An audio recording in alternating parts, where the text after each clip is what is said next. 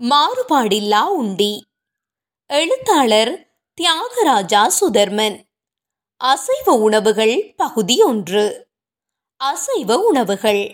அசைவ உணவுகள் எனும் போது மிருகங்கள் பறவைகள் அவற்றின் முட்டைகள் கடல் உயிரினங்கள் போன்றன உள்ளடங்குகின்றன. சைவ உணவுகளுடன் ஒப்பிடும்போது பல நன்மை தீமைகள் இருப்பினும் உணவில் உள்ள சத்துக்களின் செறிவு அசைவ உணவில் அதிகம் கிடைப்பது மறுக்க முடியாத ஒன்றாகும். சைவ உணவு பழக்கம் அசைவ உணவு பழக்கம் என்பது அவரவர் நம்பிக்கைகளுக்குள்ளும் விருப்புகளுக்குள்ளும் அடங்கிவிடுகின்றன. மனித சமூகத்திடம் அசைவ உணவுகளை உண்பது காலம் காலமாக இருந்து வருகின்ற ஓர் உணவு பழக்கமாகும். இறைச்சி வகைகள். இறைச்சி வகைகள் புரதச்சத்தின் முதன்மை உணவுகளாகும். ஆனால் இவை தொடர்ச்சியாக அதிகளவில் எடுக்கும் போது பல நோய்களையும் குறிப்பாக தொற்றா நோய்களான இதய நோய்கள் நீரிழிவு புற்றுநோய்கள் போன்ற பல்வேறு நோய்களை ஏற்படுத்துகின்றன. இதனை சித்த மருத்துவமும் வலியுறுத்துகின்றது. அதேவேளை இதனை நவீன உணவு விஞ்ஞானமும் வலியுறுத்துகின்றது. இதற்கு மேலதிகமாக உள்ளெடுக்கப்படும் புரதம் இறைச்சி வகைகளில் உள்ள கொழுப்புக்கள் சோடியத்தின் அளவு என்பனவும் காரணமாகின்றன. அதேவேளை சமைக்கும் வெப்பநிலை அதிகரிக்கும் போது உருவாகும் வேதியியற் பொருள் புற்றுநோய்களை குறிப்பாக இறைப்பை புற்றுநோயை உருவாக்குகின்றது. அதிக நெருப்பில் இறைச்சியை வாட்டும் போது இவ்வாறான விளைவுகள் ஏற்படுகின்றன. இறைச்சியை வாட்டும் போது அதிகம் கருகவிடக் கூடாது இறைச்சி கருகும் போது புற்றுநோய்கள் ஏற்படுவதற்கான சாத்தியங்கள் அதிகரிக்கின்றன. முக்கியமாக பெரும்பாலான பாலூட்டிகளின் இறைச்சிகள் தொடர்ச்சியாக அல்லது அதிகமாக உண்ணும்போது இவ்வாறான உபத்திரவங்கள் ஏற்படுகின்றன. பொதுவாக பாலூட்டிகளின் இறைச்சிகளில் கூடுதலான அளவு மயோக்ளபின் எனப்படும் புரதம் காணப்படுகின்றது. இப்புரதம் அதிகளவு இருப்பின் தசைகளுக்கு அதிகளவு ஆக்சிஜன் தேவைப்படும். இதனால் கூடுதலான செங்குருதி சிறுதுணிக்கைகள் பாலூட்டிகளின் இறைச்சியில் காணப்படும். இதனால் மேற்படி புரதத்தை கொண்ட பாலூட்டிகளின் இறைச்சிகள் சிவப்பாக காணப்படும். இவ்வாறான இறைச்சிகள் விசேடமாக ரெட்மீட் என அழைக்கப்படுகின்றன. இங்கிலாந்தின் சுகாதார நிறுவனத்தின் ஆய்வின் பிரகாரம் சாதாரணமாக ஒருவரின் உடல் நிறையில் ஒரு கிலோகிராமுக்கு பூஜ்ஜியம் தசம் ஏழு ஐந்து கிராம் புரதம் தேவையாக உள்ளது. இதன் பிரகாரம் வளர்ந்த ஒருவருக்கு அவரவர் நிறைக்கு ஏற்ப சராசரியாக நாற்பத்தைந்து தொடக்கம் ஐம்பத்தைந்து கிராம் புரதம் போதுமானதாகும். பொதுவாக ஒருவரது உள்ளங்கையில் கொள்ளக்கூடிய உணவின் அளவு போதுமானதாகும். இது புரதத்தை முதன்மையாக கொண்ட உணவுகளுக்கே பொருந்தும். அதாவது தொண்ணூறு கிராம் இறைச்சி ஒரு நாளைக்கு போதுமானதாக இருக்கும். இதனை கூட இங்கிலாந்து சுகாதார நிறுவனம் எழுபது கிராமாக குறைப்பது நன்று என குறிப்பிடுகின்றது. இறைச்சி வகைகளில் புரதச்சத்து இரும்பு செப்பு நாகம் போன்ற கனிமங்களும் பி வகை உயிர்ச்சத்துக்களும் குறிப்பாக பி டுவெல் என்பன முதன்மையாகவும் அதிகமாகவும் காணப்படுகின்றன. அதேபோல் கொலஸ்டிரோலும் அதிகளவு நிரம்பிய கொழுப்பும் காணப்படுகின்றன. இதனால் கொலஸ்டிரோல் அதிகம் உள்ளவர்கள் இறைச்சி வகைகளை குறைப்பது நன்று. பதப்படுத்தப்பட்ட இறைச்சிகளை தொடர்ச்சியாக உண்பவர்களுக்கு புற்றுநோய்கள் வருவதற்கான சாத்தியம் அதிகம் உண்டு. அசைவ உணவுகளில் குறிப்பாக இறைச்சி வகைகளில் உள்ள இரும்பு சத்தானது உடலால் நன்றாக அகத்துறிஞ்சக்கூடியதாக உள்ளதுடன் தானியங்கள் பருப்பு வகைகளில் உள்ள இரும்பு சத்தின் அகத்துறிஞ்சலையும் தூண்டுகின்றது. இதனால் இரும்புச்சத்து குறைபாட்டினால் ஏற்படும் குருதிச்சொகை நிலையானது தவிர்க்கப்படுகின்றது. யாழ்ப்பாணம் வடமராட்சியில் உள்ள பாரம்பரிய உணவு பழக்கமான கோழிப்புக்கையானது மேற்படி குருதிச்சொகை ஏற்படாதவாறு நோயுற்ற நிலையில் நோய் மாறிய நிலையில் பத்திய உணவாக வழங்கப்பட்டு வருகின்றது. இது தொடர்பில் உணவு பற்றி கபிலரால் பாடப்பெற்ற புறநானூற்றின் நூற்று பதிமூன்றாவது பாடலில் குறிப்பிடப்படுகின்றது.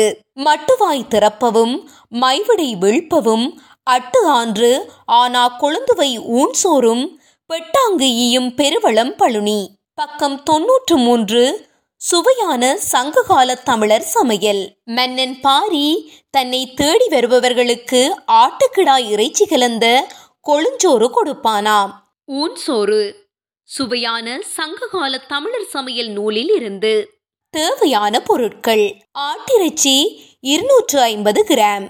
இஞ்சி சிறுதுண்டு. மிளகு மூன்று தேக்கரண்டி.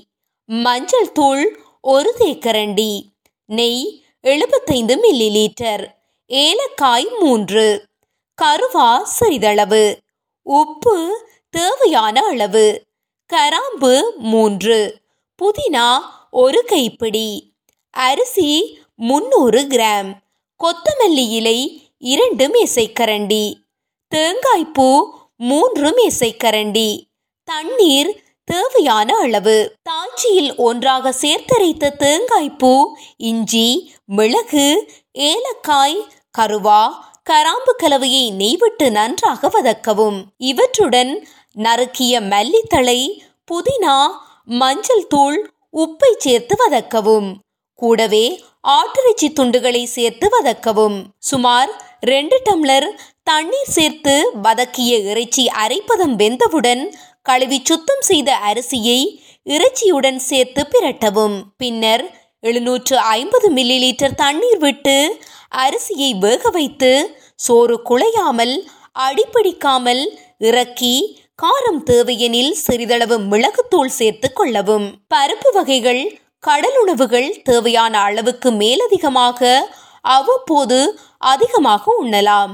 ஆனால் இறைச்சி வகை முக்கியமாக பதப்படுத்தப்பட்ட துரித உணவுகளில் உள்ள இறைச்சி வகைகள் எழுபது கிராமுக்கு மேலாகாமல் இருக்க வேண்டும். எனவே இறைச்சி வகைகளை தொடர்ச்சியாக உட்கொள்ளாது கிழமையில் இரண்டு தொடக்கம் மூன்று நாட்கள் உட்கொள்வது நன்று.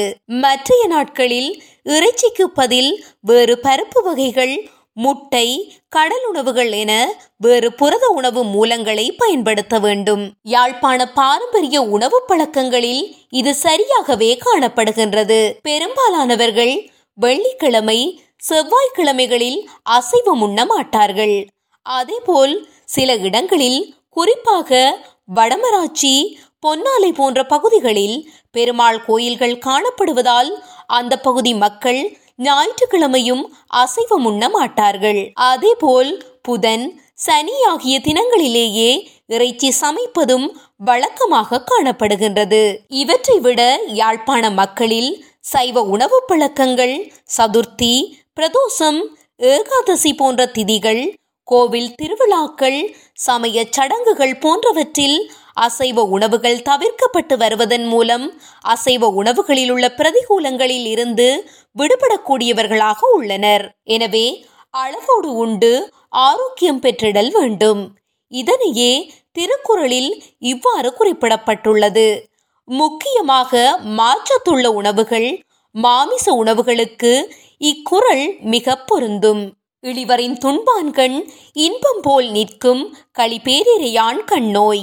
உணவு உண்ணும் போது எமது உடலுக்கு ஆக குறைந்த அளவு எவ்வளவு தேவை என அறிந்து அவ்வுணவினை உண்பவனிடத்தில் என்றும் இன்பம் இருக்கும். அவ்வாறில்லையேல் அவனிடத்தில் நோய்கள் குடிகொள்ளும். ஆட்டிறைச்சி. பொதுவாக ஆட்டிறைச்சி அசைவ உணவு பிரியர்களால் மிக விரும்பப்படும் ஓர் இறைச்சி ஆகும் யாழ்ப்பாணத்தை பொறுத்தவரையில் வெள்ளாட்டு இன இறைச்சிகளே அதிகளவு உண்ணப்படுகின்றன. வெள்ளாட்டு இனங்களில் பொதுவானவை பள்ளையாடு கொடியாடு என்பனவாகும். வெள்ளாட்டு இறைச்சியின் பொதுவான குணம். பொதுவாக வெள்ளாட்டு இறைச்சியானது பத்தியத்திற்குரியதொன்றாக காணப்படுகின்றது. உடலின் பலவீனத்தை அகற்றி உடலுக்கு பலத்தை தரக்கூடியதொன்றாகவே கருதப்படுகின்றது. வெள்ளாட்டு தயிர் பல நோய்களை குறைக்கும் என்றும் நல்ல பசியை ஏற்படுத்தும் எனவும் குறிப்பிடப்படுகின்றது. அதேவேளை வெள்ளாட்டு வெண்ணெய் நோய்கள் ஏற்படுவதை அதிகரிக்கும் என குறிப்பிடப்படுகின்றது. அட்டிடு தயிர்க்கு வாத மருங்குன்மஞ் சேடகாசம் கெட்டிடும் பசியுண்டாகும் கிளர் வெண்ணெய் நோய்கடீர்க்கும். இட்டமா மிதனிறைச்சி ஏற்றிடும் பத்தியத்திற் கெட்டியும் பாராதைதான் இரும்பிலனுண்டாம் பின்னும். பக்கம் எண்பத்தாறு அமிர்தசாகரம் பதார்த்த சூடாமணி. வெள்ளாட்டு நோயெல்லாம் மூடுமுடல் பருக்குன் தள்ளாடு வாதபித்தம் சாந்தமா. வெள்ளாட்டி நன்கரியை யுண்பார்க்கு நாடுகயிரோகமும் போ மற்குரிய வெண்பலனும் வாழ்த்து. பக்கம் முன்னூற்று நாற்பத்தி இரண்டு பதார்த்த குணபாடம். வெள்ளாட்டு இறைச்சிக்கு நோய்கள் குறைந்து உடல் பருக்கும். வாதபித்த தோஷங்கள் சீரான நிலைக்கு வரும். உடலை மெலிவிக்கக்கூடிய நோய் நிலைகளில் உடலுக்கு நல்ல பலத்தினை தரக்கூடியது. இதனால் நோய்களின் தாக்கம் குறைந்து கொள்ளும். பள்ளை ஆட்டிறைச்சி கொடியாட்டிறைச்சி பள்ளை ஆடுகளும் கொடியாடுகளும் வெள்ளாட்டு இனங்களாகும். பள்ளையாடு என்பது கட்டையானது. நமது ஊர்வலக்கில் அரிக்க நாடு என குறிப்பிடப்படுவதுண்டு. கூடுதலாக யாழ்ப்பாணத்தில் உள்ள தீவு பகுதிகளில் அதிகமாக காணப்படுகின்றன. கொடியாடு என்பது உயரமானது. ஆடுகளின் நிறங்களை கொண்டும் ஆடுகளை குறிப்பிட்டு அழைக்கப்படுகின்றது. ஆட்டிறைச்சியை பொறுத்தவரையில் யாழ்ப்பாண அசைவ பிரியர்களின் மிக விருப்புக்குரிய உணவாக காணப்படுகின்றது. குறிப்பாக தீபாவளி அன்று ஆட்டிறைச்சி சமையல் விசேடம். பொதுவாக சித்த மருத்துவத்தில் சனி நீராடு என குறிப்பிடப்பட்டுள்ளது. பாரம்பரிய பழக்க வழக்கங்களில் சனிக்கிழமைகளில் நல்லெண்ணெய் உடல் முழுவதும் தேய்த்து மர்த்தனம் செய்து தலை முழுகுவார்கள். அன்றைய தினம் பெரும்பாலும் ஆட்டிறைச்சி சமையல் விசேடமாக சமையலில் இருக்கும். பள்ளை ஆட்டிறைச்சி உண்ணிற் பல மாதம் தாது உண்டாம். உள்ளமிக்கெனலாம் வாயு உதித்திடும் கொட்டியாட்டின்றன். தள்ளரும் இறைச்சி குன்மன் தவிர்த்திடும் வயிற்று நோயும். எள்ளரும் இடுப்பினுற்ற விரணமும் வலியுமாற்றும். பக்கம் எண்பத்தாறு அமிர்தசாகரம் பதார்த்த சூடாமணி. பள்ளை ஆட்டிறைச்சியினை உண்ணில் உடல் தாதுக்கள் விருத்தியடைந்து பல மாதங்களுக்கு அவை தொடர்ச்சியாக பலமுடையதாகவிருக்கும்.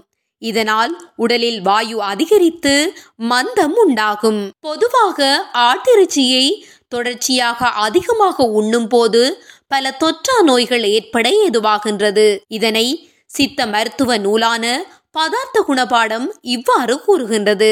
மந்தமிகுன் தீபனம் போ மாறாவ ரோசகமான் தொந்த நோயெல்லாம் தொடருங்கா நிந்துனுதன் நுதன் மானி கபமுயரும் வன் பள்ளையாட்டுக்கு தானே மிகும் வாயுதான்.